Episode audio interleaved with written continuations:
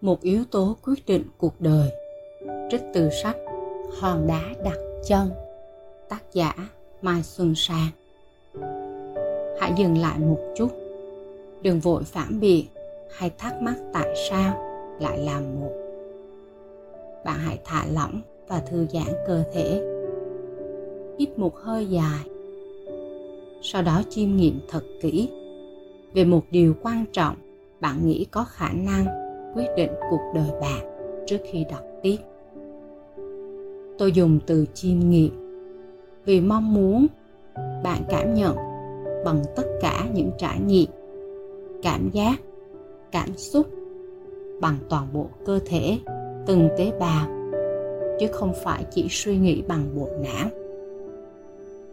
Khi đã có câu trả lời đó là một keyword nào đó bật ra. Từ bất kỳ đâu, hãy ghi nhận nó và dừng lại. Không cần đi xa hơn, không cần biết tại sao lại là nó. Bạn đã làm tốt việc cần làm và sẵn sàng đến với câu trả lời. Đúng vậy, đó là điều duy nhất quyết định cuộc đời bạn. Không phải là tám bánh xe cuộc đời, không phải n yếu tố nào đó. Mặc dù chúng đều hướng đến những giá trị tốt. Nhưng lý thuyết là vậy. Thực tế, làm cho tốt một việc gì đó đã khó. Đừng nói là tám và lại còn phải balance được chúng. Bạn có thể đồng tình hoặc không? Không sao cả. Nếu bạn có thể cân bằng được nhiều yếu tố và cảm thấy viên mãn rồi, thì thật tốt lành.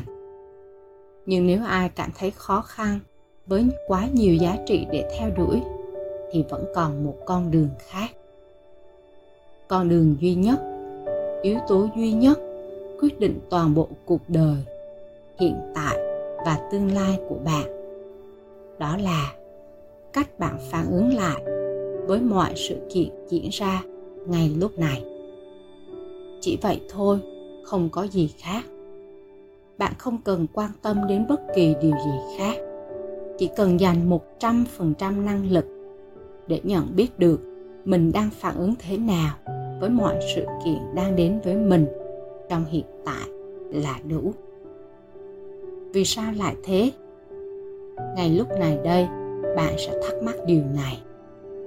Nhưng đây là câu hỏi không phải để trả lời. Sẽ tốt hơn khi bạn sống với nó.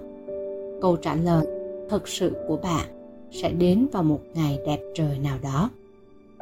Kiến thức copy ở một nơi nào đó cũng tốt, nhưng chẳng có nhiều giá trị nếu không phải xuất phát từ sâu trong tâm hồn bạn. Chỉ khi kiến thức trở thành tuệ giác của bạn bạn mới có thể vận hành nó vào trong mọi khoảnh khắc cuộc đời sống. Vì vậy, hãy sống với câu hỏi tôi sẽ diễn giải chi tiết hơn về một yếu tố duy nhất kia. Cách bạn phản ứng lại với mọi sự kiện diễn ra ngay lúc này. Có ba phần trong câu này. Đó là, một, cách bạn phản ứng lại. Hai, với mọi sự kiện. Ba, diễn ra ngay lúc này. Ba phần này, thoạt nhìn thì chẳng có gì khó hiểu nó đúng khi nói trên phương diện suy luận. Nhưng ở mức độ trải nghiệm, có tầng tầng lớp lớp ý nghĩa. Bất cứ một từ nào cũng có thể mất cả đời này để học và thông suốt. Chúng ta phân tích từng từ nhé. Một, cách bạn phản ứng lại. Điều này có nghĩa là gì? Hãy thử suy nghĩ một cách chi tiết hoặc chi tiết nhiều lần. Đó không phải là việc bạn đồng ý hay không đồng ý, thích hay không thích, dễ chịu hay khó chịu. Phản ứng ở đây, cần được hiểu là năng lượng mà bạn phản hồi lại với sự việc trên thân thể lẫn tinh thần. Ở mức độ thô dễ thấy lẫn vi tế khó thấy. Nó bao gồm mọi phản ứng sinh lý trong cơ thể, như một nụ cười, một cái nhíu mày, cảm giác dễ chịu hay khó chịu sự nóng lên hay thư giãn của cơ thể. Những biểu hiện trong ánh mắt cho đến những phản ứng tâm lý như sự thích thú, hứng khởi, vui mừng hay sợ hãi, khó chịu hay mệt mỏi, căng thẳng, bất an. Tất cả đều là cách mà bạn phản ứng. Mỗi người sẽ thấy một số phản ứng của mình, nhưng thứ bạn không thấy có thể còn rất nhiều nữa và dù thấy hay không chúng vẫn âm thầm sắp xếp cuộc đời bạn bằng năng lực khủng khiếp của chúng. 2. Với mọi sự kiện Bạn hiểu thế nào về từ mọi sự kiện ở đây? Đầu tiên là từ sự kiện.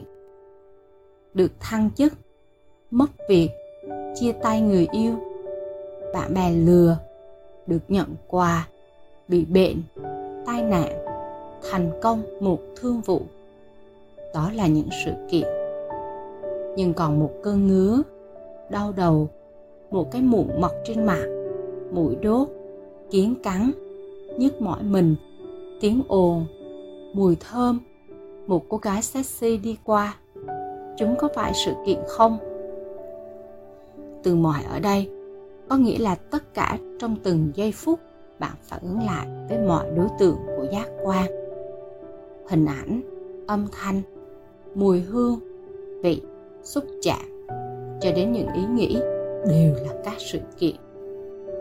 Bạn phản ứng lại với tất cả những thứ đó, và năng lực của sự phản ứng này sẽ tạo ra năng lượng khổng lồ dẫn dắt cuộc đời bạn. Bạn có tưởng tượng nổi không? Giờ hãy nhìn lại xem bạn đã dùng năng lượng gì.